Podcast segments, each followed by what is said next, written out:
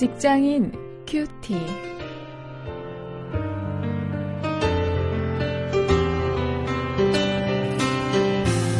여러분 안녕하세요. 8월 9일 오늘도 사사기 6장 19절부터 32절 말씀을 가지고 오늘은 직장 생활을 오늘의 주제로 해서 말씀을 함께 묵상하십니다.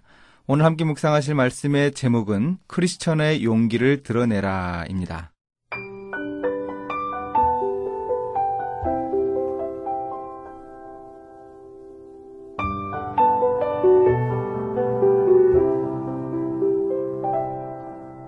기드온이 가서 염소 새끼 하나를 준비하고 가루 한 에바로 무교전병을 만들고 고기를 소쿠리에 담고 국을 양푼에 담아서 상수리 나무 아래 그에게로 가져다가 드리매 하나님의 사자가 그에게 이르되 고기와 무교전병을 가져 이 반석 위에 두고 그 위에 국을 쏟으라.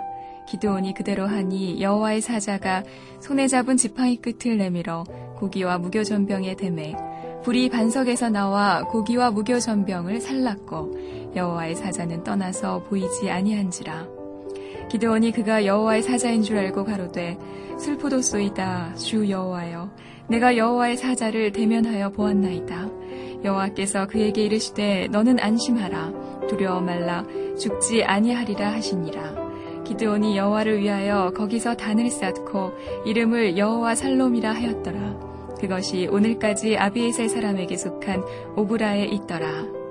이날 밤에 여호와께서 기드온에게 이르시되 네 아비의 숫소 곧 7년 된 둘째 숫소를 취하고 네 아비에게 있는 바알의 단을 헐며 단 곁에 아세라 상을 찍고 또 이 견고한 성 위에 네 하나님 여호와를 위하여 규례대로 한 단을 쌓고 그 둘째 숫소를 취하여 네가 찍은 아세라 나무로 번제를 드릴지니라. 이에 기드온이 종 열을 데리고 여호와의 말씀하신 대로 행하되 아비의 가족과 그 성읍 사람들을 두려워하므로 이 일을 감히 백주에 행하지 못하고 밤에 행하니라. 성읍 사람들이 아침에 일찍 일어나 본즉 바알의 단이 회파되었으며 단 곁에 아세라가 찍혔고 새로 쌓은 단 위에 그 둘째 숫소를 드렸는지라.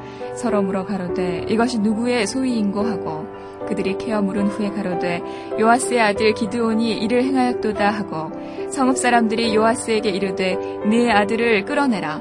그는 당연히 죽을지니 이는 바알의 단을 회파하고 단 곁에 아세라를 찍었음이니라.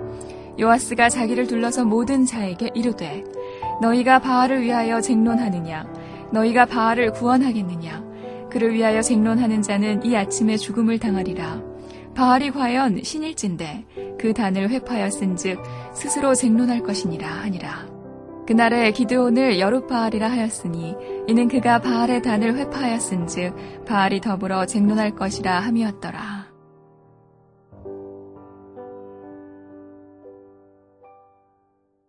여러분은 요즘 우리 한국 영화, 요즘엔 좀 뜸해졌습니다만은 이 최근까지만 해도 이 조직 폭력배들이 아주 그 주연 배우들로 등장하는 이런 영화들을 어떻게 보셨습니까? 저는 뭐 그런 영화 의미를 찾으려고 보지는 않았지만 그런 영화들을 보면서 한 가지 부러운 것이 있더군요. 그 사람들은 목숨을 거니까 뭐 눈에 보이는 게 없더군요. 정말 용감하더군요. 목숨 건이 용감한 것, 그것 하나는 정말 부러웠습니다. 우리 그리스도인들도 세상 속에서 저런 용기를 가진다면 못할 것이 없겠다 하는 그런 생각을 하면서 쓴웃음을 지었던 경험이 있습니다. 오늘 그런 문제를 한번 기도원을 통해서 생각해 보겠습니다. 오늘 본문에 보면은 여호와의 사자를 만난 기드온이 그 여호와의 사자를 대접하기 위해서 음식을 준비했습니다. 그런데 그 음식이 결국 하나님께 드리는 제사가 되었습니다. 기드온은 반석에서 불이 나와서 그 준비한 음식을 다 살라버리는 것을 보고야 자기에게 나타난 하나님의 사자가 하나님이시라 하는 것을 깨달았습니다. 그래서 기드온은 여호와는 평강이시다 하는 뜻의 여호와 샬롬이라는 이름으로 제단을 쌓았습니다. 이렇게 하나님을 만나는 자가 진정한 용기를 낼 수 있습니다. 말씀을 드린 조직 폭력배들은 자기들의 보스를 위해서, 자기들의 이름을 날리기 위해서 그렇게 용감하지만 하나님을 만난 자, 그런 그리스도인들이 세상 속에서 용기를 낼 수 있는 것, 이것을 19절부터 24절에 나오는 말씀을 통해서 우리가 확인합니다. 이제 기드온은 하나님이 자신과 함께 하심을 확신하고 하나님의 명령에 따라서 바알의 제단을 헐었습니다. 그리고 아세라 상을 찍어버렸습니다. 물론 이제 가족이나 마을 사람들을 두려워했기 때문에 대낮에 그 일을 하지는 못하고 밤에 했습니다. 하지만 대단한 용기였지요.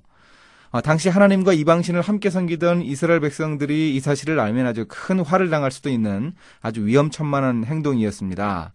그러나 그가 그런 용기를 내었습니다. 우리도 세상 속에서 이런 용기를 가지고 있습니까? 하나님의 이름을 드러내지 않고 정말 세상의 우상을 향한 것들, 그런 것들을 향해서 이런 용기를 낼 수 있는가 한번 우리를 돌아보기를 원합니다. 이렇게 기드온이 용기를 낼 때 오히려 이 걱정을 했던 아버지가 이 든든한 변호자가 되어주는 것을 볼 수 있습니다. 바알과 아세라 상을 회파한 기드온을 죽여야 한다, 이렇게 동네 사람들이 목소리를 높였지만 그 마을 사람들에게 기드온 아버지는 합리적인 질문을 던졌습니다. 만약에 그 바알이 제대로 된 신이라면 자기의 신상을 회파한 그 기드온과 알아서 문제를 처리할 것 아닌가. 그러니 우리가 괜히 나서서 그러지 말고 그 바알이 알아서 하게 하자. 이런 논리적이고 합리적인 그런 질문으로 결국 기드온이 이 위기를 모면하게 해 주었습니다. 이제 이 말씀을 가지고 한번 실전거리를 찾아봅니다. 하나님이 나의 일터에서 헐고 찌그라고, 나의 일하는 세상, 내가 사는 세상에서 없애버리라고 명령하시는 그 우상은 무엇인가 한번 생각을 해보죠.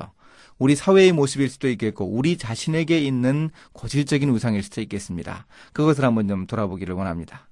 또 용기 있는 행동에 대한 합당한 근거를 제시할 수 있는가, 그것도 그렇게 근거를 제시하는 것도 행동하는 것만큼 중요하다는 사실을 우리가 기드온의 아버지가 보여준 그 변호를 통해서 확인을 합니다. 우리도 그런 모습을 한번 돌아볼 수 있기를 원합니다. 이제 함께 기도하시겠습니다.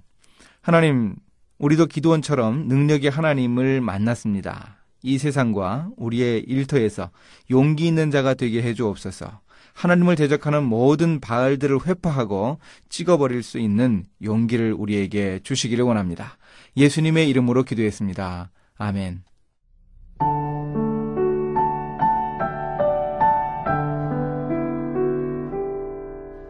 초등학교에 세워진 단군상을 훼손했다는 죄목으로 몇 명의 목사들이 재판을 받다가 법정 구속되는 사건이 연이어 일어나서 기독교가 강력하게 대응한 적이 있었습니다.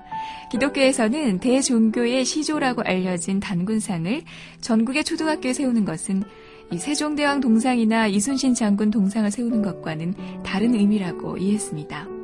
하지만 그 사건에 대해 당시 기독교 각 교파와 교단에서도 일관된 입장을 견지하지 못했습니다.